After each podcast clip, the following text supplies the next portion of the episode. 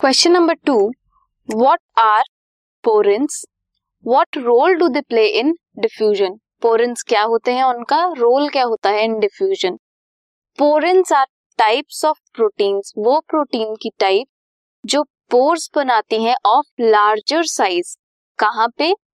In outer membrane of plastids plastid की outer membrane में. Plastid कौन कौन से होते हैं? Chloroplast mitochondria and also in the membranes of bacteria इन्हें पोरेंस कहते हैं। इनका रोल क्या होता है? क्या करते हैं ये डिफ्यूजन में? दे हेल्प्स इन फैसिलिटेट करते हैं the passive transport of small size protein molecules